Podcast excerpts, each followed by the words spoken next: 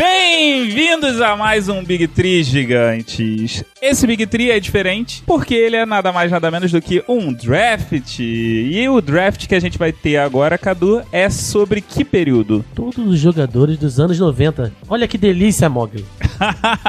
e eu faço questão de falar período de 90 a 99 porque esse lance de década para um matemático não funciona. Ah, década começou. tem que ser a partir de 91 até 2000. Eu tenho aqui comigo, que vocês já ouviram falar, o Renan Alonso. Eu sou advogado, eu sou contra a matemática.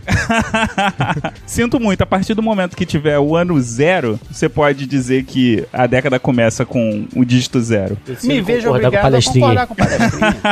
Mas a gente aqui tem um convidado mais que especial. Pô, é difícil mensurar a honra que nós temos de estar com um convidado desse calibre. Diga de passagem, eu tive o privilégio de ter contato com ele pessoalmente por conta do evento carioca de podcast que aconteceu no ano passado. E esse cara se provou ser uma pessoa. Já parecia ser foda na internet e pessoalmente e no contato direto é, é mais foda ainda. Ele é nada mais, nada menos do que Rodrigo Alves. Rodrigo, seja bem-vindo. Salve, gente. Tudo bom? Mogli, Cadu, Renan. Cara, uma honra gigante participar do Big Trick. Eu já ouço com frequência sempre. E a gente se conheceu pessoalmente, né, lá no evento, nessa parada. Sim. Foi demais também. E, pô, a gente já tá tentando marcar um tempo essa resenha aqui e, e, nunca dava certo e agora finalmente deu certo, tô bem feliz. Eu sou jornalista, não sei nem o que, que é matemática, então para mim, se for década ou período, eu não tô nem aí, por mim tanto faz. Mas, pô, tô felizão de estar aqui. Obrigado pelo convite. Mas a título de facilitar a nomenclatura no episódio, a gente diz década de 90, tá? Rapaz, o Mogli admitiu alguma coisa. 2020 é o ano. É o ano. 2020 é o ano do podcast, Rodrigo? É, é o ano, assim como 19 foi foi, 18 foi, 17 foi, 16 foi, e por aí vai. São as estatísticas. Mas vamos lá. Já que a gente vai falar da década de 90, vamos ser presos aí. Me diz uma música que te marcou na década de 90. Rapaz, eu vou escolher Smells Like Teen Spirit do Nirvana que é comecinho da década de 90 e dá para dizer que começou a moldar o meu caráter ali naquela época, com essas bandas e depois as bandas de punk rock todas que eu gosto muito, mas como foi bem no comecinho o Nirvana, então eu vou ficar com essa. Espero que os remanescentes do Nirvana não te processem se você botar a música aí. a gente conversou bastante sobre isso. Pablo, qual é a música, Pablo?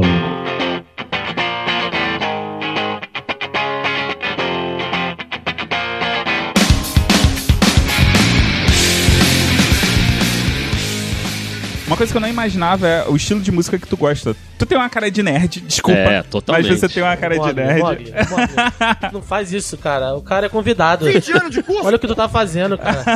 Porra. Nós somos nerd, nós fomos nerd, pelo menos. Mas eu sou muito fã de punk rock e sempre fui desde moleque. E acho que um lugar, assim, que eu espero que as pessoas não me vejam num show de punk rock, porque eu, é outra pessoa, assim, não sou eu, na verdade. Eu perco um pouco a linha, então eu prefiro que as pessoas me vejam falando de basquete, que eu fico mais quietinho e bonitinho. Antes da gente começar, eu queria que você me explicasse por que, que você escolheu a década de 90. Então, a década de 90 para mim, ela é simbólica porque foi quando eu comecei a acompanhar basquete e NBA. Eu morei em Manaus quando eu tinha ali uns 10 anos, no fim dos anos 80. Morei dois anos em Manaus, meu pai foi transferido para lá na época e tal. E eu tava em Manaus em 87, quando o Brasil foi campeão, né, do PAN de Indianápolis e tal. E ali o basquete apareceu para mim pela primeira vez e a minha mãe me botou numa escolinha de basquete que eu não queria fazer, mas também não queria de futebol. Aí um dia ela falou: Ó, oh, eu botei você no basquete, você vai fazer a escolinha de basquete que se dane. Quem manda nessa porra aqui sou eu!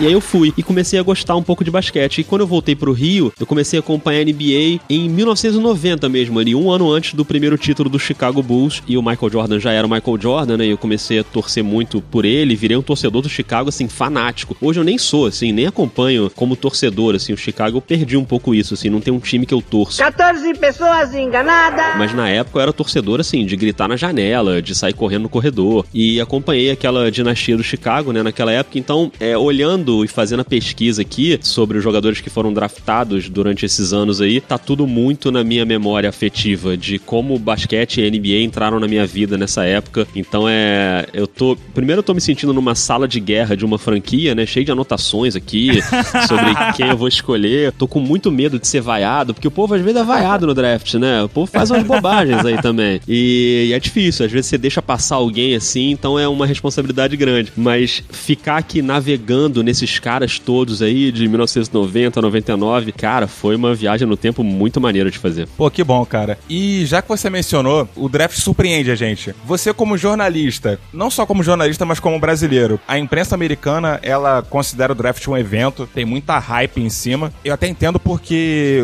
o esporte universitário é até exibido em rede nacional. Aqui a gente não tem. Então, como é que você faz para analisar os prospectos de draft? Você já teve casos que olhou um cara e falou: esse aqui promete, ou então, hum, não dei nada por esse cara e agora ele é um Luca Doncic da vida. Não, eu tenho sentimentos muito conflitantes com draft, porque, por um lado, eu acho um evento demais, assim, eu acho muito legal. E eu gosto de ficar vendo drafts antigos, assim, analisando as listas, né? E vendo quem saiu mais lá para baixo e brilhou, quem foi lá para cima e foi uma porcaria. Mas ao mesmo tempo eu não acompanho o basquete universitário. Não acompanho profundamente. Acompanho de forma muito superficial. E é até uma coisa consciente minha, assim, porque o meu trabalho também como comentarista exige uma pesquisa muito grande de ver muito jogo e ficar muito ligado nas coisas. E eu não sei, às vezes eu tenho a impressão que muita coisa não cabe no meu cérebro. Então faço umas escolhas, assim, sabe? Do o que, que eu vou me focar. E eu acho que se eu mergulhar no basquete universitário, eu vou ficar muito obcecado, porque obviamente é muito legal. E eu vou acabar, enfim, dividindo muito quando eu quero, na verdade, me concentrar no que eu trabalho hoje, que é a NBA. Então fico muito obcecado na pesquisa da NBA. Então eu conheço, assim, sei lá, até o 5, até o 10 ali no draft, eu sei quem são os caras, mas eu não sou de ficar vendo muito jogo do universitário. Tanto é que nessa época, no Dois Pontos, por exemplo, que é o podcast que eu faço com o Rafael Roque, a gente nem faz episódios sobre o draft. Até daria para fazer enganando, né? Você faz uma pesquisa ali e você consegue fazer, mas eu acho que não seria honesto, assim. Então eu prefiro não dar muito pitaco sobre quem são os caras do universitário. O meu conhecimento é muito superficial e não tem nenhuma vergonha de dizer isso, assim. É uma escolha que eu faço justamente para poder pesquisar mais a NBA. Mas admiro muito quem fica mergulhado lá no, no universitário e conhece todos os caras. Mas tem uma coisa também, vou te falar, hein? Quando chega nessa época aí, o que tem de texto pronto aí de análise de draft é brincadeira, hein?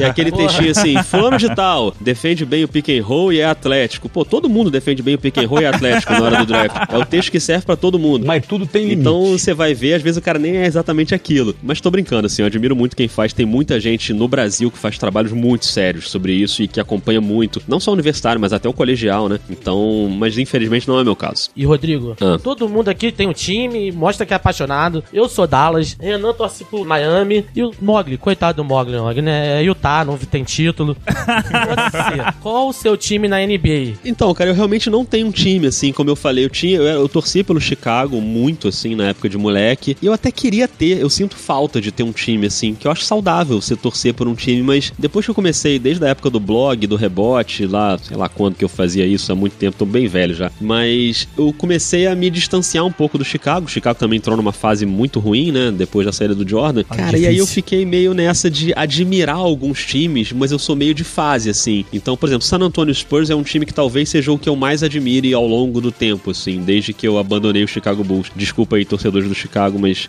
todo respeito. mas o San Antonio é um time que eu sempre gostei muito de ver, principalmente com aquela geração de Duncan, Ginobili, Parker e tal. É, e assim, por exemplo, tem times que eu curto ver agora, por exemplo, nesse momento exato, eu ando muito apaixonado pelo Memphis por causa do Jamoran, então eu começo a ver um monte de jogo do Memphis obsessivamente. Eu vou tendo fases, assim. O Denver é um time que eu gosto, o Boston é um time que eu gosto. Tem alguns times que são os meus preferidos, assim, mas não tem nenhum que eu torça. É curioso isso, eu não consigo criar uma relação de paixão, assim, com um time que eu nunca vi ao vivo, que eu nunca fui na cidade, ou que eu, sabe, não tenho uma relação próxima que eu possa ir ver os jogos, como a gente tem muito aqui no Brasil com futebol, né, que eu acho que é normal que tenha. Mas engraçado, com basquete eu acabei criando uma relação um pouco mais distante, de paixão pelo jogo, mas não consegui fixar essa paixão por nenhum time depois daquela época lá de adolescência, quando eu torci pelo Chicago. Ouvintes, isso é um comentarista fazendo seu trabalho, não defendendo time nenhum. Boa. Mas eu até gostaria de ser mais clubista, assim. E tem vários comentaristas que têm times, né? O Rock, que faz Sim. o podcast comigo, é Houston fanático, né? O Bulgarelli é Portland. Então você vê os caras, assim, muito, né, ligados aos times. E eu acho muito legal, assim. Eu, eu acho que seria melhor pra mim, pessoalmente, se eu tivesse um time. Eu acho divertido, assim, você até na- nas transmissões falar do seu time e tal. Então eu até queria ter. Não, não é uma coisa que eu me orgulho e falo, não, o comentarista não pode ter time. Acho uma bobagem isso, claro que pode. E, e é até mais legal quando tem. Mas aconteceu comigo de eu acabar me afastando um pouco dos times, né? Mas então, vamos parar de enrolação e vamos pro que a gente veio fazer aqui, né? A gente veio fazer as escolhas da década de 90. Caro ouvinte, você não sabe, mas aqui a gente dá a honra pro convidado a primeira escolha e nós fizemos um sorteio entre nós três. Na verdade, a gente saiu no soco. Eu acho que foi justo demais, entendeu? O resultado foi lindo. E nesse sorteio, o que aconteceu? Rodrigo ficou em primeiro, Muito obrigado. Cadu ficou em segundo, Obrigado, Brasil. eu, Mogli, fiquei em terceiro e o Renan ficou em último. Ele tem talento pra isso. Só lembrando pro ouvinte que o motivo da nossa brincadeira é justamente passear pelos drafts da década escolhida e pegar algumas escolhas que foram feitas em posições que não condizem com a, com a realidade. Draft, no final das contas, é sorte. Uma pessoa que é um ótimo prospecto da universidade não necessariamente está preparado para jogar na NBA. O Lonzo Ball tá aí, né?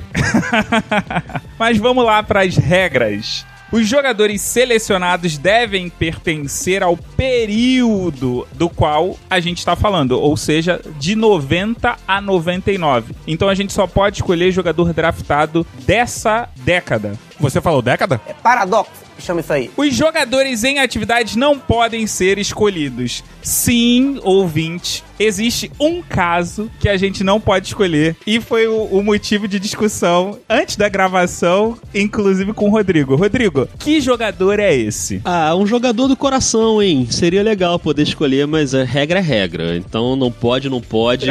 então não pode escolher quem tá em atividade. E por incrível que pareça, Vince Carter ainda está em atividade no último ano dele. Então ele, infelizmente, não vai poder ser escolhido aqui pela gente hoje. Então, se a gente não escolher, não xinga a gente, não, é porque não pode. Mas o primo dele tá aí. Ó, o primo dele tá aí. A regra seguinte é obrigatório ter no time jogadores das cinco posições de um time titular. A gente vai fazer cinco rodadas aqui, então tem que ter um jogador para cada uma dessas posições. Não existe uma ordem pré-determinada, ou seja, eu posso escolher um PG, Cadu pode escolher um center e o Renan um SG. Sendo assim, as regras já foram postas, nós podemos começar com você, Rodrigo. Good evening, and thank you for that enthusiastic Brooklyn welcome. Quem é o seu primeiro jogador? Rapaz, tô um pouco nervoso, admito. E é muita responsabilidade fazer a primeira escolha. E geralmente você faz uma escolha de draft, né? Os dirigentes daquele ano, né? Da classe daquele ano. Você ter um período de 10 anos para poder escolher com gênios da bola é muito difícil. Eu acabei de falar no início do episódio que o San Antonio Spurs é o time que talvez eu tenha ficado mais próximo ao longo de todos esses anos. E a gente tem um grande jogador do San Antonio Spurs draftado nessa década, que para mim tá no top 10 da história da NBA, que talvez racionalmente fosse a minha escolha, não vou falar o nome dele ainda para não dar spoiler, mas com a primeira escolha desse draft eu vou fazer uma reparação histórica de um jogador que foi draftado mais para baixo e que é um gênio e é uma reparação histórica barra homenagem pela tragédia que aconteceu esse ano. E a minha primeira escolha é Kobe Bryant, que foi a 13 terceira escolha do draft de 1996, obviamente uma escolha muito mais para baixo do que ele viria a ser e teve uma carreira incrível de 20 anos pelo mesmo time, pelo Los Angeles Lakers, e deixou a gente esse ano de uma maneira estúpida, abrupta, bizarra e muito triste ao lado da filha dele, a Gigi. Todo mundo ficou muito consternado, obviamente. Essa é uma temporada da NBA completamente em homenagem a ele, então não dá pra deixar passar com essa primeira escolha. Eu fico com o Kobe. Acho que todo mundo aqui tava pensando a mesma coisa. Inevitável. Só pro ouvinte ter uma ideia, o Cadu mencionou aqui clubismo, o meu caderninho do Miami Heat tá marcando presença aqui na gravação, como sempre, e eu tô vestindo a camisa do Kobe Bryant. Legal. Porque não tem como. A semana, o mês, o ano inteiro de 2020 vai ser marcado com a lembrança dele. Eu acho que se não fosse a tragédia, essa primeira pick dificilmente não iria para um outro jogador como ele. Mas é, a homenagem que a gente faz aqui, escolhendo ele ou disputando para pegar ele na- no primeiro pick, e a NBA e o Hall da Fama fazem para ele é, é mais do que justa. É, e só lembrando também pra quem, obviamente, com a morte dele, muito se falou biograficamente, né, sobre toda a vida e a carreira do Kobe, então isso foi muito lembrado também. Mas pra quem por acaso não lembra, o Kobe não foi draftado pelo Los Angeles Lakers, né? Ele é draftado pelo Charlotte e aí é trocado, né, pro Verdade. Lakers naquela troca do Vlad Divac. Ele tinha pulado da universidade na época, ele não fez a universidade, então ele foi um desses primeiros jogadores aí direto do high school, do colegial pra NBA, tanto que as duas primeiras temporadas dele ainda são de adaptação, né? Ele demora um pouquinho ali pra engrenar. Se eu não me engano, esse foi o primeiro ano que um jogador ou que algum jogador é, veio direto do high school. Isso. E apesar dele ter sido considerado um dos melhores jogadores dos Estados Unidos naquele período, existia muita incerteza sobre o futuro dele, como vários outros jogadores que pularam direto e, e acabaram não sobressaindo. Isso, por isso que ele ficou em 13 terceiro e aí só como curiosidade aqui pra ler alguns nomes que ficaram acima dele, né, e que obviamente não serão escolhidos pela gente. Eu acho que não, né? Não sei. De repente alguém pode vir aí com uma escolha ousada, mas é, mas por exemplo, Todd Fuller, o Vitaly Potapenko, Samaki Walker, Lorenzen Wright, vários jogadores que foram draftados acima do Kobe Bryant, né? Então é um draft bem forte esse de 96 com vários nomes muito bons, mas vários jogadores foram acima dele justamente por essa desconfiança, né? Porque ele era um garoto vindo da escola ainda, né? E um fato inusitado foi que ele brigou pra jogar com o Phil Jackson. Ele queria ir pra LA, principalmente porque era o clube do coração dele, mas ele também brigou pra pra ser tutelado pelo Phil Jackson na carreira dele. E só complementando a informação aqui sobre high school, no ano anterior, o Kobe de 96, 95 teve outro garotão que veio do high school também. Não vou dar spoiler, porque Ah. fatalmente ele vai aparecer aqui. Aí esse vai. Vai sim. Mas então, Cadu, agora é o seu momento de escolher o seu jogador. Você vai escolher qual posição? PF. Por que, que eu vou escolher PF? Rodrigo, nada com você, mas esses dois aqui, eles são sujos.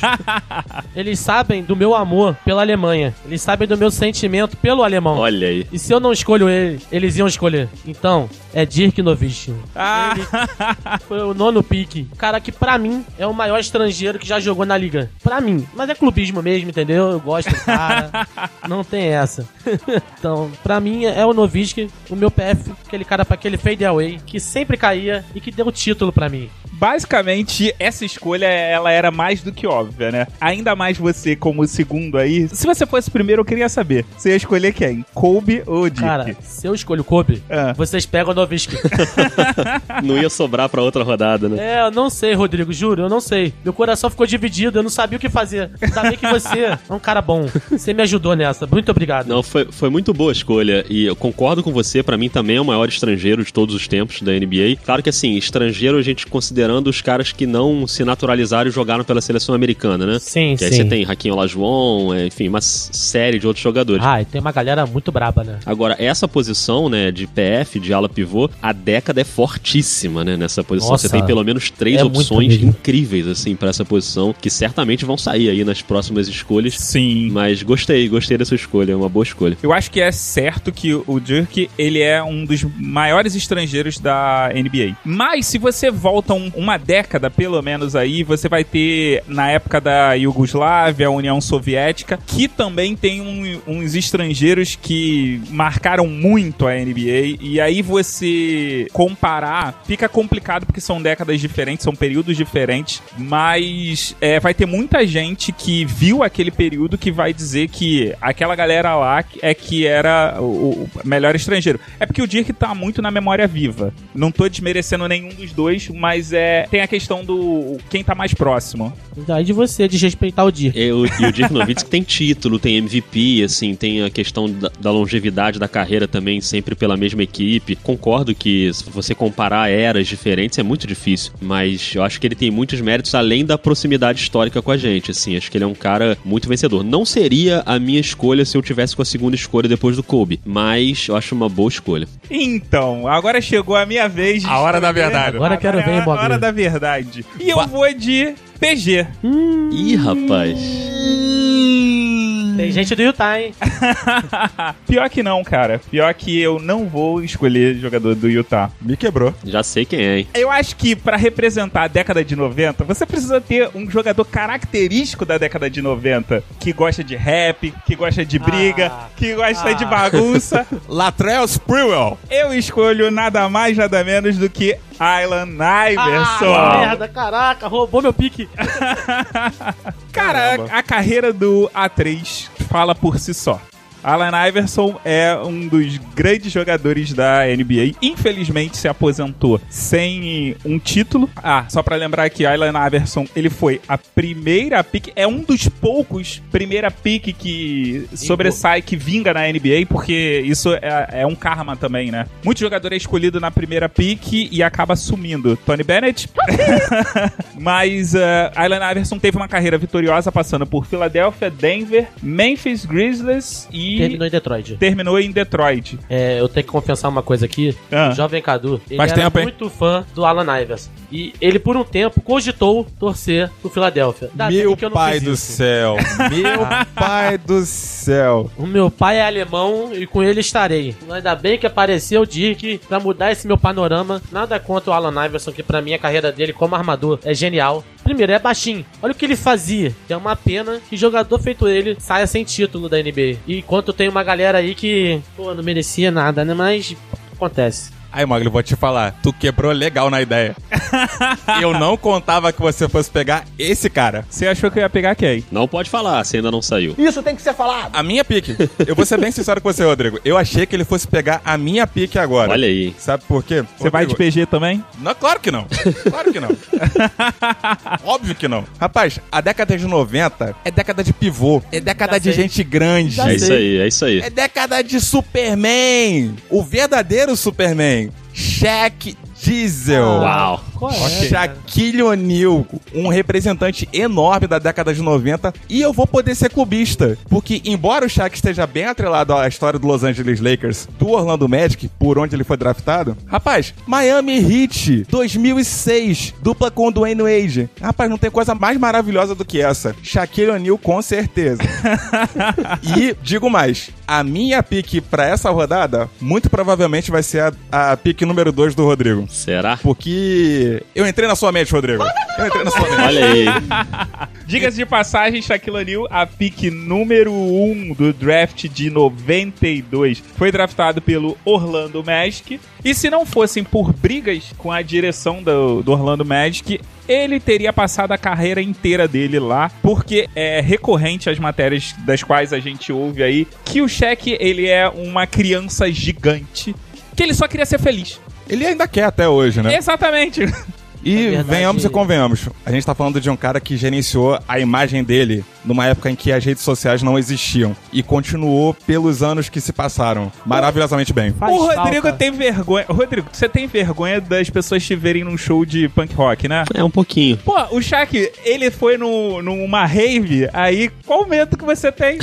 Se bobear, tu sobe no palco e, e o caramba quatro. Porque o, o Shaq, ele tava discotecando. Queria dizer que eu entraria numa rodinha punk com Shaquille O'Neal.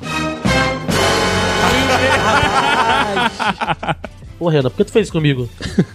Eu tava na minha estratégia. Deu mole. Deu mole. Cara, Então, Cadu, fa- fala. não, diga lá, diga lá. Não, não, pode falar, cara. Não, eu já ia pra minha escolha, que eu tô nervoso. Não, agora. Agora, Agora não, agora não. Mas pera lá. Agora você vai ser o último nessa rodada. Ah, é verdade, tem isso, não Momento sou de eu. tensão. Que momento. E é verdade, eu tinha me Eu esquecido. também. Sinto muito, Rodrigo, vou roubar. Ei, eu tinha esquecido também disso. Como essa é a segunda rodada, Rodrigo vai pro último e todo mundo avança uma casa. Vamos, Brasil! Cadu, quem você escolhe agora? Já que eu fui traído pelo meu companheiro de podcast, companheiro da vida aqui, eu vou de SG. Vai Não. de SG? SG. Olha aí, hein? Eu não posso escolher Vince Carter, Não pode. mas eu posso escolher o primo dele. Tracy McGrady. É outro injustiçado da tudo que ele fez pelo Houston, tá? Ele é aquele chinês gigante que eu vi. Não ganhou um título, mas é um puta de um jogador que eu quero no meu time. Muito boa escolha.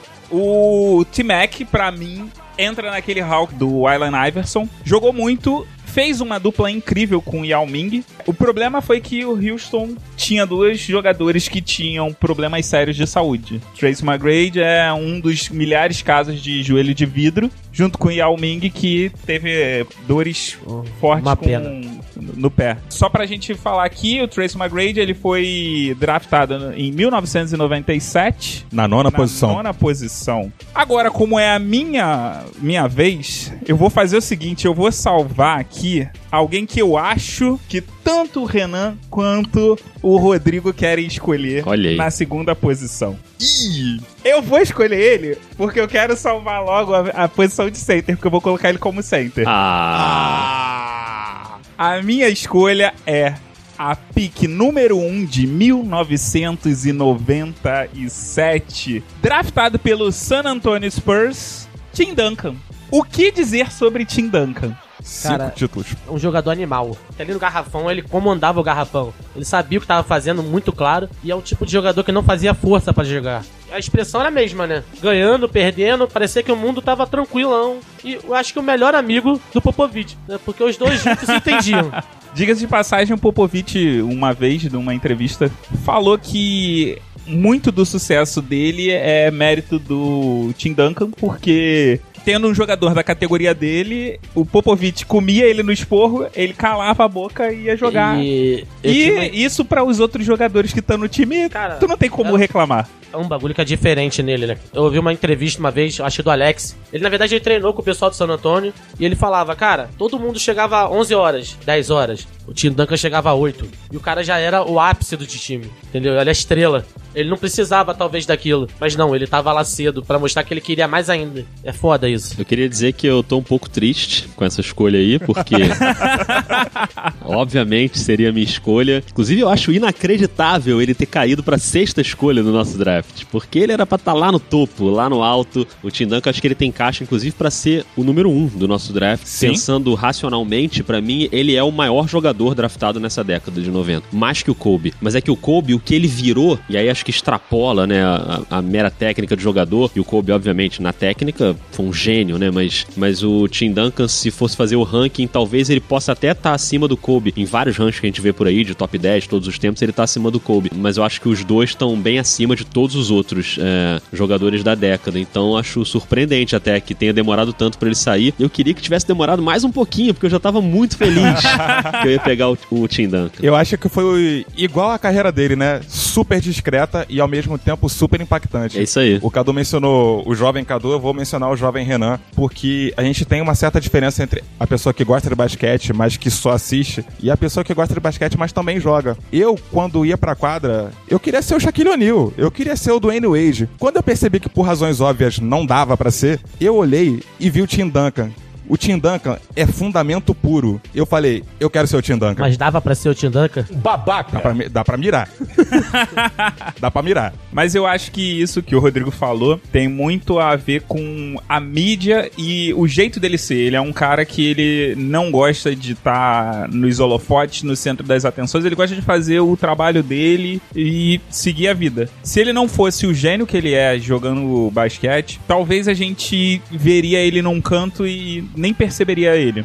Verdade. E eu vou trazer um outro gênio discreto. Eu tô feliz porque eu vou pegar ele e também vou conseguir ser clubista. Eu vou trazer o dono da melhor jogada da última década, segundo a NBA. Eita. Mike Chalmers, marcado pelo Kawhi. LeBron pra ser o herói. A bola toca no ar e não cai. A briga pelo rebote. Chris Bosh, é você, Ray Allen. Bingo!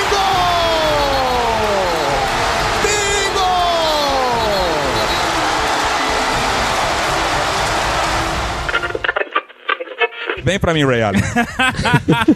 Ray Allen que teve uma carreira incrível, foi draftado no ano de 1996 Ele ano ruim de draft, né? Foi pouco bom esse ano, né? Na quinta posição pelo Seattle Supersonics. Duas coisas que eu admiro muito no Ray Allen. Primeiro, o gatilhaço de três, o cara super focado, chutava 500 arremessos, mil arremessos em todo o treino, e foi um cara que soube se reinventar. Ele chegou como um cara de ataque ao garrafão. Ele chegou a disputar torneio de enterrada, e aos poucos ele foi refinando o talento dele pra virar esse chutador nato de três. Maravilhoso, Ray Allen. Faço questão de tê-lo no meu time. Ótima escolha, gostei, gostei. E essa jogada dele realmente é, é muito marcante, né? A jogada que força o jogo 7, né, da final. Se não fosse essa jogada, o título sairia ali pro San Antonio e foi um gênio, assim. Um dos maiores arremessadores da história, sem dúvida. Mas, mas mais que isso, né? Não foi só isso o Ray Allen, né? Não era só um chutador, grande jogador. E é curioso, porque difícil um cara desse ser draftado tão alto assim, né? Quando ele chega só com essa característica mais de chutador. E a escolha 5, acho até bem justa pra ele. É, é o draft do Alan Iverson, né? Que o Alan Iverson sai número 1, um, né? Nesse ano. E o Ray Allen bem posicionado ali. E é o draft do Kobe também, que saiu mais pra baixo. Mas o Ray Allen acabou correspondendo bem às expectativas, assim, da carreira dele. Acho muito bom. Verdade. Eu só vou fazer uma correção aqui. Ele veio a jogar no Seattle Supersonics, mas ele foi originalmente draftado pelo Minnesota e logo trocado para o Milwaukee Bucks. É, isso aí. Agora eu tô com uma dúvida agora sobre as regras, hein? Epa! Que é o seguinte: esse negócio de ficar invertendo a ordem vai ser até o fim, ou seja, agora eu tenho duas escolhas pra fazer? Não, agora você vai fazer a escolha. E aí o Cadu vai passar pra último e na próxima eu sou o primeiro. Entendi. Sou contra, porque eu queria duas escolhas seguidas, né? Obviamente.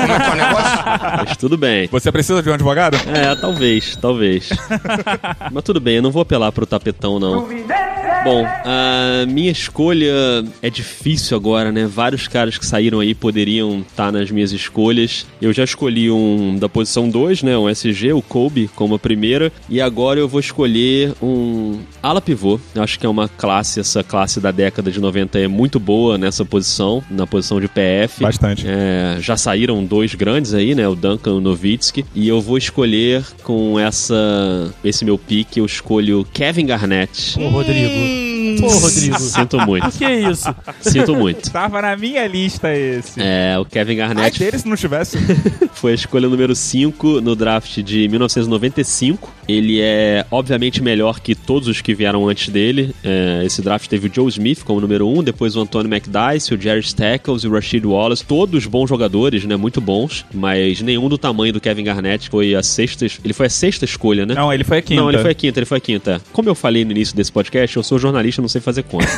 então é isso. Ele foi a quinta. Então é um cara que teve uma carreira assim incrível, né? Começando pelo Minnesota Timberwolves, que foi o time que draftou ele, mas depois se agigantando também no Boston Celtics, naquele Boston incrível com Paul Pierce, com Ray Allen, né? Que acabou de sair agora no draft, com Rajon Rondo, o Boston do Doc Rivers, campeão. É um cara que eu acho que ele também tem um pouco a ver com esse argumento que alguns de vocês usaram aí, que eu gostei, que é meio a cara dos anos 90, né? Que é o Alan Iverson, que é o Shaquille O'Neal, e o Garnett também é um pouco isso. É um cara que tem esse espírito anos 90, assim. Muito. Sim. E eu gostava muito de ver jogar. Um cara moderno, né? Porque é aquele ala pivô que não é o cara que vai fazer a jogada do poste baixo ali, de costas pra cesta só. E ele não era só isso, ele era muito mais que isso. Um jogador muito atlético, com enterradas incríveis. Devia ser chato jogar contra ele, porque ele era uma mala sem alça, né? Na quadra. Mas ele é até hoje no Ele é programa até dele. hoje, é. Mas foi um dos maiores trash talkers, né, da NBA. Falava pra caramba dentro da quadra. Mas então, fico com o Kevin Garnett aí nessa escolha. Já que Excelente. vocês falaram dos meninos interiores de vocês, eu preciso falar do Moglezinho, que tinha um medo do caralho do Kevin Garnett. Medo. Por que medo? Tu Porque já ele é feroz. essa porra se aquecendo? Ele parecia o diabo, cara. Eu olhava pra ele e eu via o diabo. Era isso, eu tinha medo dele por causa disso. Ele batia a cabeça na tabela pra aquecer, né? Ele tinha esse ritual. Exato! ele era muito louco, cara. Eu olhava pra ele e eu falava, eu tenho medo dessa pessoa. Eu quero uma montagem disso pra ontem. O pequeno mole assustado. Mas assim, eu sempre admirei pra caralho o Kevin Garnett, porque ele foi um daqueles jogadores que os torcedores hoje em dia sentem falta de amor por uma franquia. Ele saiu do Minnesota porque o Minnesota falou: cara, você merece, você precisa de um título. A gente não conseguiu te dar, vai buscar. E a conversa que ele tem com o Bill Russell quando ele chega em Boston é foda demais. O Bill Russell virou e falou assim: se você não for campeão aqui no Celtics, eu te dou um anel. Nossa. Eita. Tá bom, o que mais? E assim, aquele Boston é um Boston incrível. É, o Rodrigo falou que eles draftaram o Rondo. O Boston Celtics foi o pior time na temporada anterior. E eu acho que ele foi o segundo na história da NBA inteira a conseguir, um- numa temporada, ser o pior time e na temporada seguinte vencer um campeonato. Ah, e o Garnett tem uma coisa também que ele- esse amor dele por Minnesota era tão grande que ele volta pra Minnesota, né? Pra encerrar Pra a carreira. encerrar a Então, carreira lá. Ele depois do título em Boston e tal, tem aquela passagem pelo Brooklyn e ele ainda volta pra encerrar a carreira as duas últimas temporadas. Na verdade, a, a penúltima são cinco joguinhos só, mas depois ele ainda joga quase 40 jogos na última temporada, já em 2016, pelo Timberwolves. Mas vamos pra minha escolha, né? Eu quero Utah Jazz. falei pro Rodrigo que a gente é clubista e você não tá sendo clubista? Rapaz, eu tô olhando aqui a minha lista pra ver quem tem do Utah Jazz pra escolher aqui, hein? Tem um russo aí, tem um ah, russo bom. é verdade. É verdade. Ah, tá lá pra baixo na minha lista, tá lá pra Que baixo. isso, rapaz? É. 1995, número 28, Greg Ostertag. Olha Tu pode aí. deixar passar? Esse gênio do basquete. Já que a minha escolha pra PF não foi atendida, o que, que eu vou fazer? Eu vou pegar o Tim Duncan e vou colocar ele como PF. E aí agora eu vou apelar. Hum, Porque eu vou de draft de 1991. Já Não, sei. não, não, não, não, não. Quarta escolha. Não, Uau. não, não. de não, Kimi não. Mutombo, congolês, draftado pelo Denver Nuggets. Batido emocionalmente. O dedinho dele ó, aqui, ó. Ah, ah. Hoje não, hoje vocês não levam, não. Rapaz, de Kembe Mutombo. Eu não sei as demais lojas da NBA, mas a loja da NBA do Rio tem aquela bola com a mão dos jogadores. Tem lá a réplica da mão do Kembe Mutombo. Boa sorte pra quem tentar preencher aquele espaço. Quero ver quando o Kawhi vier visitar aqui o Rio de Janeiro, botar a mãozinha dele lá. Uma boa. Mas então- Não esperava, você não esperava de Kembe Mutombo. É, eu também não. Foi surpreendente. Foi ousado, gostei. Tava com ele pra escolher agora. Sério. Então, o que acontece foi o seguinte, eu fiquei com medo de perder o PF, e aí eu corri pra trazer o, o Tim Duncan pro meu time, e aí eu coloquei ele como center. E eu ia de Kevin Garnett de PF. Mas, como houve chumbo trocado entre eu e Rodrigo, É, verdade. então eu tive que apelar pra de Kimbi Mutombo, que, diga-se de passagem, tava como primeiro nas escolhas de center pra mim. Primeiro era do Renan.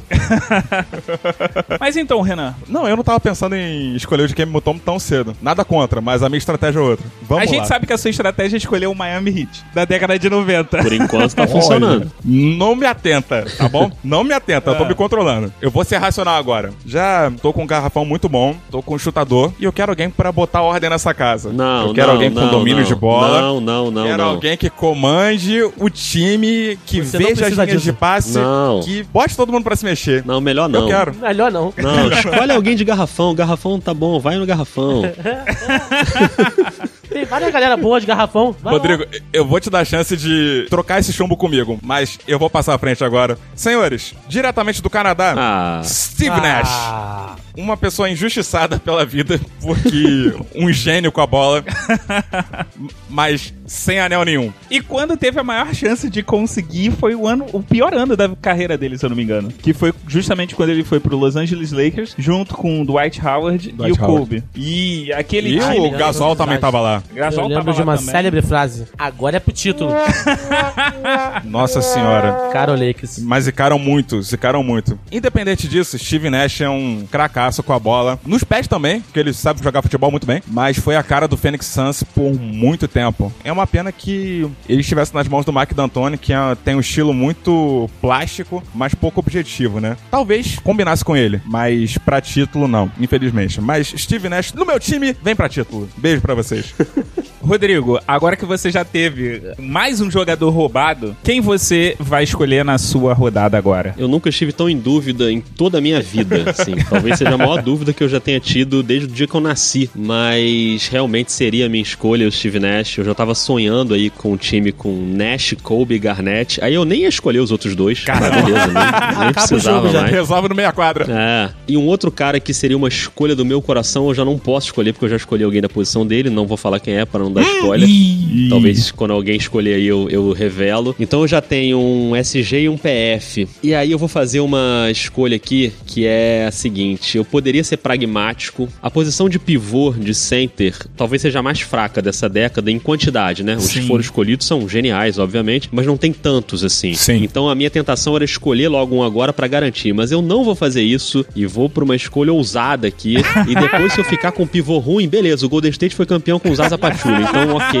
É isso. É isso. Ousadia é o lema. Exatamente. Então, a minha escolha agora é pra posição 3, um SF chamado Grant Hill. Muito bom, Boa! muito bom. Essa é a minha Esse escolha. tava na minha lista aí, ó. É, e também fiquei na dúvida entre ele e um outro aqui, que faria um bom par com o Kevin Garnett, que já fez também, mas eu fui de Grant Hill, ele foi escolhido na posição 3 no draft de 1994. Acho que é o primeiro do draft de 94, né? Que a gente escolhe. Acho que não teve ninguém ainda. Não, ainda não. Desse Não, draft de ainda não foi. 94. Sinto que o Cadu vai pegar. É, Sinto que o Cadu vai pegar. olha aí, hein? E o Grant Hill é um cara que teve, obviamente, muitos problemas de lesão, né, na carreira, mas talvez ele tenha sido o primeiro cara, né, antes do Kobe, porque o Kobe veio dois anos depois, o primeiro cara a emular o Michael Jordan, né, porque era aquela história, o Michael Jordan tava já caminhando ali pro fim da carreira dele, ainda seria, obviamente, né, campeão, mas ele já tinha parado uma vez, e aí quem é vai ser o próximo Michael Jordan, quem vai pegar esse bastão, e eu lembro que o Grant Hill foi um dos primeiros nomes, se não o primeiro, pra ser bom, quando o Jordan se aposentar, essa liga vai ser do Grant Hill. E ele tinha talento, inclusive, pra segurar esse bastão, mas depois ele acabou se machucando demais. Mas era um cara que eu achava lindo de ver jogar, um basquete super plástico, clássico, bonito, com boas mecânicas e muito eficiente também. Então, o lugar dele na história talvez nem seja tão alto, talvez seja uma escolha mais afetiva minha, assim. Outros aí do draft que ainda estão disponíveis talvez fossem mais eficientes, mas é a minha escolha, Grant Hill. Então, por enquanto, eu tô com Kobe, Grant Hill e Kevin Garnett. Aí eu que lute pra depois escolher um armador e um pivô. Suspeitei desde Mas o ó, princípio. ainda tem um. Ainda tem algum, alguns jogadores aí, umas posições boas. Tem, tem sim. É. Cadu, Ao contrário do Rodrigo, eu não vou lutar pra ter um center. não vou lutar. já abriu mão? Eu vou num cara. Você vai 1900 lamentar tanto. 1992. O segundo pique é um pivô que jogou no Miami Heat. Alonso Morning. Bate aqui, bate aqui. Eu vi ele longe.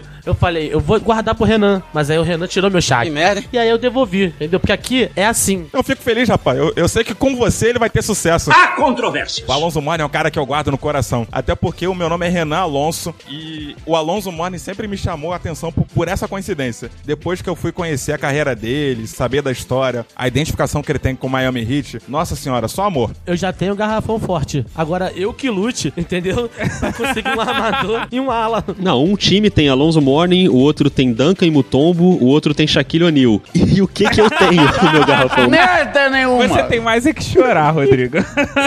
Nossa senhora. Eu vou fazer uma escolha aqui meio enviesada, mas enfim, vamos ver. Mas então, agora sim, agora chegou a sua vez, Renan. Sua vez de começar. Cara, eu vou ser muito sincero, eu não esperava que o nosso draft tomasse esses rumos. É mesmo? É? Tô muito feliz que eu tô conseguindo selecionar a gente que eu queria, queria de verdade. E agora não vai ser diferente, até porque eu tô correndo dessa posição, que é posição 3. Ala, SF.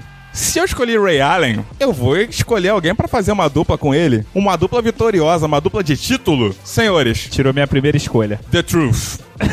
A verdade. Paul Pierce, campeão do Boston Celtics, MVP das finais. Vem, Paul Pierce, por favor. Mas não fale mal do Dwayne Wade. Obrigado. Que coisa o Paul Pierce ter saído só agora, né? Um cara gigante também. Ray Allen e Paul Pierce já estão bem? Já estão se falando? o Paul Pierce, eu até acho um cara que conversa. Mas o, com Kevin Garnett não tem jeito. Não tem conversa. O Paul Pierce era a minha grande dúvida quando eu escolhi o Grant Hill. Tava em dúvida entre eles, assim. São dois caras muito gigantes e o Paul Pierce é um cara muito clutch, né? Assim, Demais. de- nossa, de o cara no playoff ele se transformava completamente. Era um. Absurdo. E- O Paul Pierce me tratou mal uma vez, né? Tem essa história, Sério? né? Sabe Sério? disso, né? Como é que é o negócio? É, fui maltratado já por Paul Pierce. Eu tava viajando de férias, mas eu tava credenciado, então eu podia ir no vestiário. E aí fui no vestiário e era um Utah Jazz e Boston Celtics Olha. em Boston. E aí, cara, eu fui pro vestiário e, e queria entrevistar os caras pro blog. Eu trabalhava no Jornal do Brasil ainda, nem cobri esporte. E aí cheguei no Paul Pierce e já tava acabando o tempo que a imprensa tinha. E aí ele tava já voltando pro vestiário e eu abordei e falei, Paul Pierce, pode responder uma perguntinha? Ele falou assim, alguma coisa como, acabou o tempo, super grosso. Aí eu falei, não, mas olha só, é que eu vim do Brasil e eu vim aqui só pra isso e, poxa, eu sou muito fã do seu trabalho também, admirador e gostaria muito de só pegar uma informação tua. Acabou o tempo. E foi embora. Babaca. Eu falei, cara, que desgraçado, Se cara. tivesse ido lá no Jazz, seria bem recebido. É verdade. Porque é verdade. time que não tem título é mais receptivo. Abraça, galera. Mas aí foi legal esse dia porque o Paul Pierce foi embora e o Rashid Wallace ficou no vestiário Boa. comendo lá as frutas lá que ele tava comendo. Cara, eu bati um papo de meia hora com o Rashid Wallace, assim, então foi demais. Foda. Então, obrigado aí, Paul Pierce, por ter me permitido esse papo aí com o Rashid Wallace. o Rashid Wallace tá aí ainda pra ser escolhido, hein? Queria avisar isso. Tá sim. Fica a dúvida, Rodrigo. Rashid Wallace é gente boa ou é bad boy? Gente boa total, super gente. Quer dizer, pode ser também que eu tenha dado azar com o Paul Pierce e sorte com o Rashid nesse dia, né? Mas, cara, o cara super tranquilo, super interessado e foi muito legal. Olha só, eu vou só listar aqui os SFs que eu pretendia pegar e já saíram. Paul Pierce, Grant Hill e Tracy McGrady. Você tem que selecionar bem. Melhor do que as pessoas que draftaram o Paul Pierce na posição 10 em 1998. Sabe por quê? Não! Porque em 1998 a posição 1 foi Michael Olowokandi. Oh, que beleza. Pô, meu irmão. É, exato. A sensação é essa. Sou eu, né? Você mesmo. É, vamos lá, Rodrigo. Sua escolha. Então, cara, eu fiquei também muito feliz e ao mesmo tempo mais uma vez em dúvida com essa questão do pivô, mas eu acho que eu vou continuar na minha filosofia que vem as asa patulha em algum momento e eu vou aproveitar pra, pra arrumar a minha casa. Eu acho que eu preciso arrumar a minha casa porque eu tô com muito pontuador ali, ninguém pra armar esse time e também tenho dúvida entre dois jogadores aí pra armação, são dois pontuadores também, mas com essa escolha, já que eu já tenho Kobe, Grant Hill e Kevin Garnett, eu vou botar na posição 1 e aí eu vou lá pro início da década, pra 1990, pra escolher Gary Payton. Gary Muito Payton. bom. Tava aqui na listinha. Pois é, ele foi a segunda escolha, né, de 1992. Gary Payton, obviamente, um, um, um gênio, né? 1990. 1990, né? Falei 92. Não, 1990. Cara, o número um desse ano foi o Derek Coleman, que obviamente o Gary Payton foi muito maior que ele na carreira. E também foi uma turma de draft que os caras não vingaram tanto, né? Se você pegar depois Chris Jackson, Dennis Scott, que foi muito bom, mas Kendall Gill, Felton Spencer, Lionel Simmons, Bo Kimball, Willie Burton e Romeo Robinson. Esse foi o top 10 desse ano.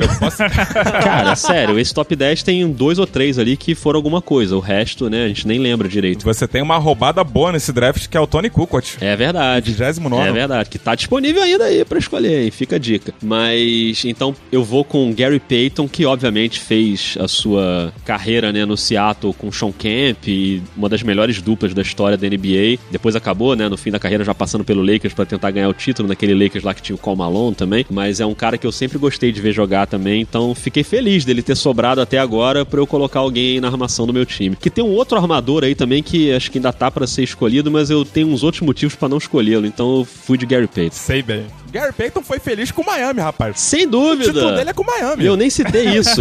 Eu nem citei isso, sem dúvida. Tem toda a razão. Só alegria. Agora é minha vez, né? Então, eu preciso de um SF. Sim. Preciso de um SF. Eu preciso de um chutador de três. Porque eu não tenho um cara de três. E a década de 90 tinha um cara. Eu gosto de europeu. Pra chutar de três, que nem Stojakovic não existe. O cara era um monstro. O 14 pick do ano de 96. Que é ele que eu quero pra mim. O cara com passagem pelo Sacramento, New Orleans E o meu Dallas de coração. Aonde foi campeão, né? É, ganhou aquele títulozinho.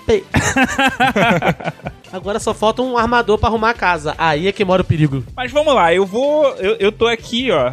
Tem duas posições que eu preciso resolver e eu tô na dúvida. Eu vou fazer o seguinte: eu vou lá em 94, na segunda rodada, Calma aí. e eu vou fazer o seguinte: Aylen Iverson, você não vai jogar de PG, não. Você vai jogar de SG. Como assim? Qual a necessidade disso? Já pegou o Alan Iverson? E eu vou Você trazer. foi juvenil. Na segunda rodada, você deu muito mole, porque ele Deu rodou mole? várias vezes. Deu mole? Você teve Não. essa oportunidade. Não. Por quê? Então, vindo diretamente de 1994, a segunda escolha do draft, o americano Jason Kidd, draftado pelo Dallas Mavericks, que rodou pra voltar pro Dallas Mavericks Pra ser campeão. pra ser campeão. Pois é. Eu vou fazer o seguinte.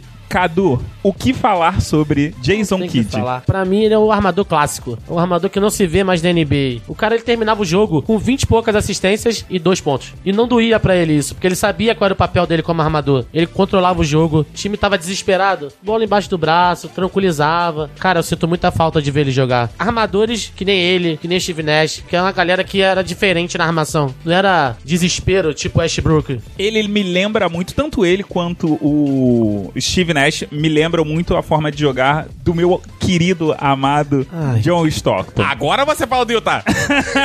agora você. Na hora de draftar, o Ostertec tá te esperando até agora. Amor à camisa, que você não tem. Eu tenho amor à camisa, mas eu tenho amor por fazer um time brigador, um time vencedor aqui. E a década de 90 foi a pior década de draft pro Utah Jazz. A gente deu sorte com um ou outro jogador ali e o restante, ó, a gente sofreu. Mas falando em sorte, os últimos serão os primeiros. O Rodrigo voltou a ser o primeiro e agora ele vem com uma escolha pesada. Cara, o que restou pra mim, né, nesse momento? Deixa eu falar que ainda tem gente de peso aqui. O problema são as posições. Pois é, tem muita gente de peso que eu escolheria, mas eu preciso de um pivô. né? Eu já tenho o Gary Payton pra armar, tenho o Kobe, depois o Grant Hill, Kevin Garnett. Então eu só posso escolher agora um pivô. E a lista de pivôs, você já teve aí Shaquille O'Neal, Alonso, Mutombo e o Tim Duncan, que também poderia eh, ser escolhido nessa posição. Mas, cara, muito difícil. Mas eu vou fazer aqui uma escolha baseada no talento e na gambiarra. Suspeitei desde o princípio. Porque eu fui até checar aqui pra ver se é um roubo permitido. A regra é clara. E é um roubo permitido, porque é um cara que tá listado como PF barra C, então ele pode ser draftado também na posição de pivô. E eu vou escolher pra ser o pivô do meu time, ou não, que eu acho que eu vou jogar num small ball, mas eu escolho de 1993, escolha número 1 do draft, Chris Webber. Muito bom. Boa. É o pivô do meu time. Um cara que teve uma carreira também, acho muito relevante. Um jogador que eu adorava também ver jogar. Obviamente, assim, se fosse puro talento independente de posição, ele não estaria aí na minha escolha. Teria pelo menos mais uns 10 aí na frente dele pra escolher. Mas como eu preciso fechar o meu, minha, meu time com uma posição de garrafão, então eu fecho o meu time aí com Chris Webber, escolha número 1 de 1993, escolhido aí pelo Orlando Magic, aí trocado pro Golden State, mas depois, enfim, passando por vários times, Sacramento Kings, né, ficou muito conhecido, terminou a carreira no Detroit, um cara que eu gostava muito de ver jogar. Fiquei bem feliz com essa escolha aí de Chris Webber. Muito bom, Rodrigo. Te falar que ele tava na minha lista aqui de center, mas eu consegui salvar os meus centers ali. Não, você fez gambiarra até não poder mais. Você que fez as regras e foi o que mais roubou. não, eu não roubei, não. Eu- eles estão nas posições. Eu posso trocar as posições dele aí, ó. Se o cara joga em duas posições. Você não precisa de dois armadores. Iverson Jason Kidd. Tá bom, tá bom. Vambora. Agora, né? Vai lá. O que, que eu vou fazer pra arrumar a casa? né? Cadu, eu fazer tô muito surpreso. Eu não acredito que você não, Não, mas. draftou ah, fulano. mas- calma aí, calma aí. Eu vou me explicar. Todo mundo aqui falou que os anos 90 era a época dos bad boys. Aquela galera encrenqueira. Pô, tem gente com Iverson, tem gente com Garnett. Meu time tem que ter um encrenqueiro. E quem melhor que um cara que participou dos bad boys do Detroit, Chauncey Billups. Opa. Pra entrar nesse bonde aí. Entendeu? Ele vem pra arrumar a casa. Eu vou dizer que você é garoto nessa escolha aí, mas se você quer um bad boy de verdade, tu vai ver quem eu vou escolher. Já avisei que dar merda. Não, porque se a gente tá falando da década de 90, eu vou escolher um só pra arrumar treta. Só pra, Só pra arrumar treta. só pra brigar. Exatamente. Só pra sair do soco. Pra fechar, é o meu é Chelsea Billups, que não é um mau armador. Claro, não é o Jason Kidd, mas eu também um bom, ótimo armador, entendeu? Que a carreira dele não passa batida nem um pouco. Não, ele jogou muito bem. Foi a terceira escolha do draft de 1997. Ele foi selecionado pelo Boston Celtics, mas rodou um pouco a, Rodou a pouco, NBA. rodou. Então, já que é minha vez, já que é a vez de eu escolher um SF, Tem até medo. Você é moleque. Com gambiarra ou sem gambiarra? sem gambiarra. Dessa vez vai. Dessa vez vai sem gambiarra, mas assim, o time de vocês vai tomar um pau. Vai apanhar muito. Porque eu podia escolher o AK-47. que foi a 24 escolha do draft de 1999. Mas eu vou. Por que tu não escolhe? Porque Tu não é bichão? Porque eu vou com alguém que vai meter a porrada nos jogadores de vocês e vai ficar tranquilo. É uma partida e uma suspensão. Se você vai de SF, você tem que escolher o maior marginal dessa turma, entendeu? Você tem que escolher. Exato, porra! Eu vou da 16 escolha do draft de 1999. Ele foi draftado pelo Chicago Bulls via Phoenix Nada mais, nada menos do que Ron Artest, Que desgraça! também conhecido como Meta- Meta Meta World Peace. Eu não, eu não esperava isso de você, não, mano. Eu não esperava Não, isso. não, não cara. esperava. se tem uma das cenas que eu mais gosto da década de 90, é ele partindo uma porrada com um torcedor. Caraca. É espetacular. Exato. Isso é década de 90. Olha, não fosse, não fosse a passagem pelo Lakers, cara, o cara ia sair, pela- ia sair da NBA lembrado por uma briga generalizada. Uma só? Ele escolheu o Metal World Peace. cara tomou um copo na cabeça, amigo, no meio do jogo. Tem mais é que subir a arquibancada mesmo. Ô, conhece bem, hein, ó. Tinha mais aqui pra cima deles mesmo, entendeu? Tomou um copo na cabeça. Dois mil anos depois. Eu não aguento pro Mogli. Agora que a gente se recompôs um pouco, Renan, quem é a sua última escolha? Nem interessa. Tem qualquer coisa. Não vai bater ele. Não vai, Mogli. Não vai. O Cara, na boa, eu vou fazer gambiarra. Eu vou fazer gambiarra, não quero nem saber. que, que tá faltando pra tu aí? Falta um PF. Meu PF vai ser o Paul Pierce. Ih, vou fazer gambiarra. Vou fa- Eu me recuso. Eu me recuso a sair do draft da década de 90 Sem. sem falar do maior roubo da década de 90. Eu vou falar da posição 57. Que isso? O cara que foi draftado na posição 57 Que alívio. no Argentina. apagar das luzes em 1999. Cara, que alívio. Eu vou Pensei que roubar. ele ia sair. Eu achei que ele ia ficar fora do nosso draft. Eu achei que que ia ele ia passar ficar batido. fora. Não, Não, não jamais, jamais. Eu me recuso. Me recuso a sair daqui sem chamar Manu Ginobili. Nossa, palmas, Isso. palmas.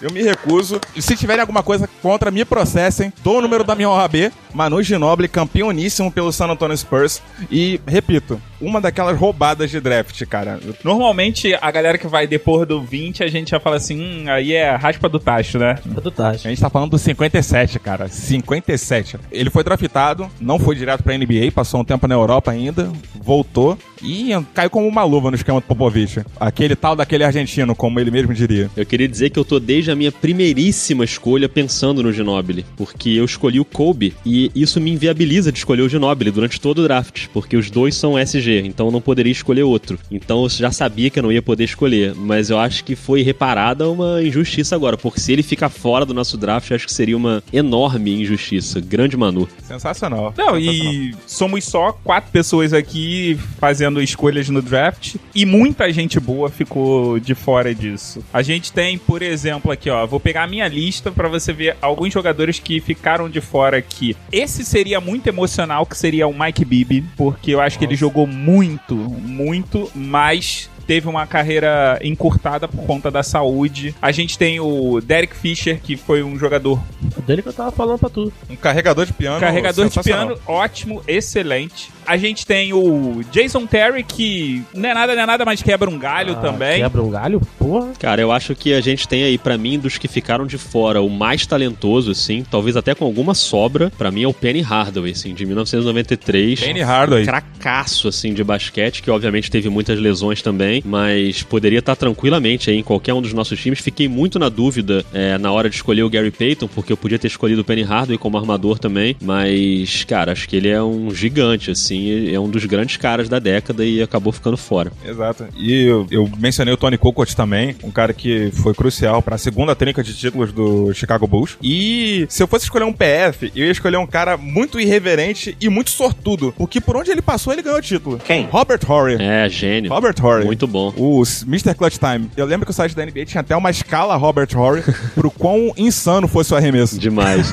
E a gente tinha umas boas opções de armação também, né? A gente Sim. ficou aí penando também pra escolher armadores. Você tinha o Stephen Marbury ainda disponível, né? O Baron Davis, né? O Steve Francis, assim, grandes armadores ainda que ainda podiam entrar. Jerry Stackhouse, o Rip Hamilton também na posição 2. A gente deixou passar também o arremesso de lance livre e de três mais bonito da NBA. Shaw The Matrix É Magic. verdade. Mas então, Renan, chegou aquele momento em que você cita os times de cada um aí draftado. Exatamente. Atenção pra minha voz, locutor.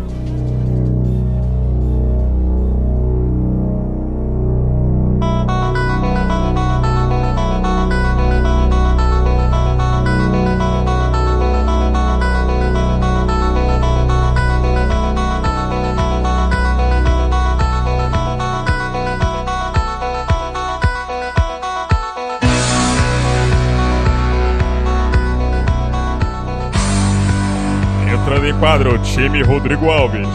Na armação, Gary Payton e Kobe Bryant. No garrafão, Kevin Garnett, Grant Hill e Chris Webber.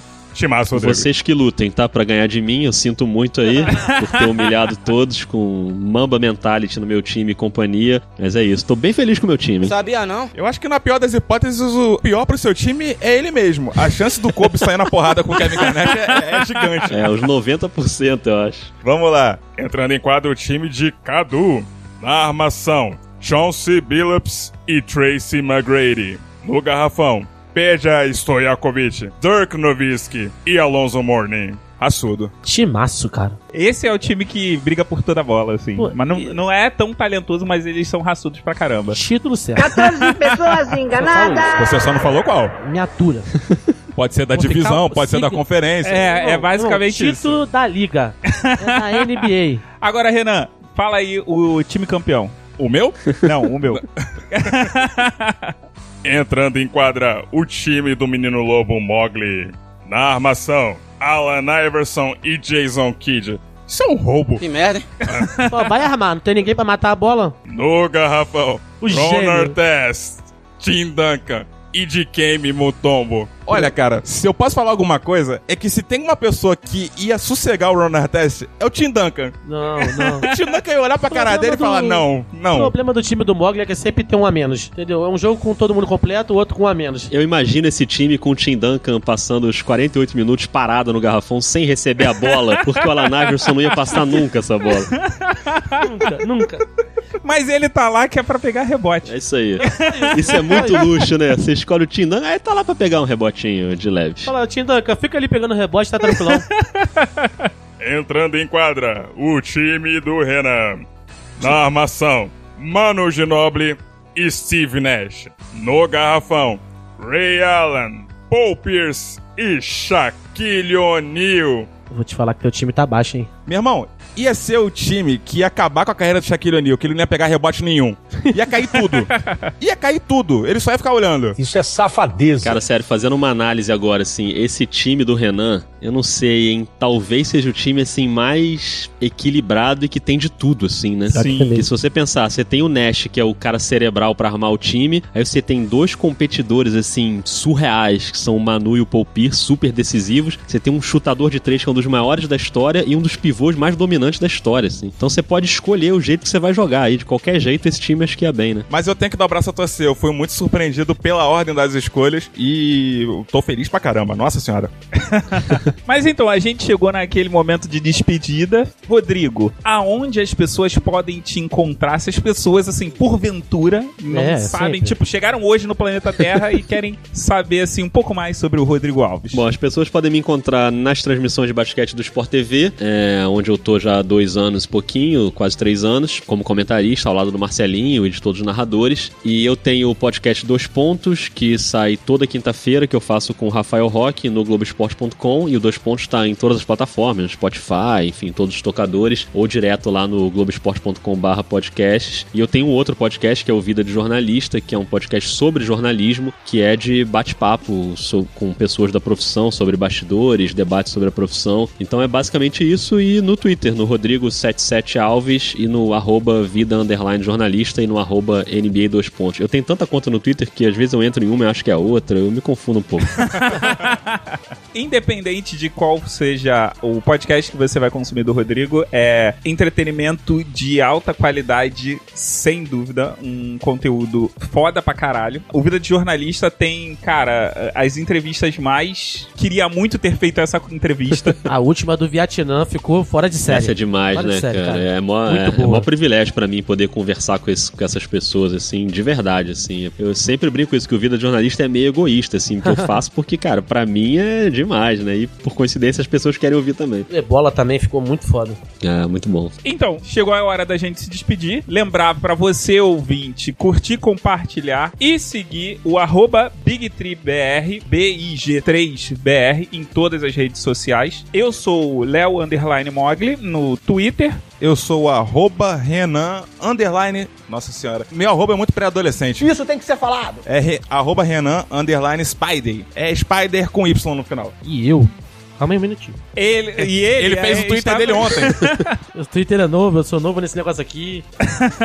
é, eu sou arroba Cadu Lopes 15. Eu tenho que agradecer muito a presença do Rodrigo Alves aqui para essa gravação pra gente é importante demais. É uma honra ter você aqui conosco. Não, eu que agradeço, cara, e foi demais, assim, participar. Já tava querendo armar essa bagunça aí com vocês há um tempo. E sem brincadeira, eu acho essa ideia de fazer o draft da década uma das melhores ideias que já foram feitas na história dos podcasts, assim, cara. É muito divertido de fazer pra quem gosta de basquete. E acho que pra quem ouviu também gostou, né? Porque você fica imaginando os jogadores. Mas dificilmente alguém que tá ouvindo se divertiu tanto quanto a gente fazendo, cara, porque é muito legal. Com certeza. E de repente o, o ouvinte ele pode achar que isso é armado, essas brigas aqui, mas não. É, não. A gente tá de fato aqui puto porque um escolheu o jogador que a gente queria. É verdade. Ainda não tô digerindo essa escolha do Tim Duncan aí, hein? Mas tudo bem. Aí a gente pode negociar, fazer uma trade Boa, aí no boa. dia do draft, né? Mas então, você pode olhar lá no nosso Instagram e ver e decidir quem foi o melhor time. O meu, o do Rodrigo, o do Cadu ou o do Renan. No Twitter também, né?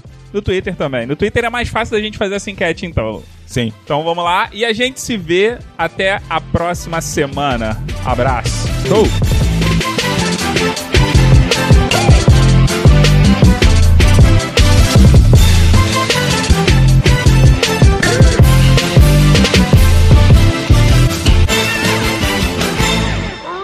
Mogli Edições.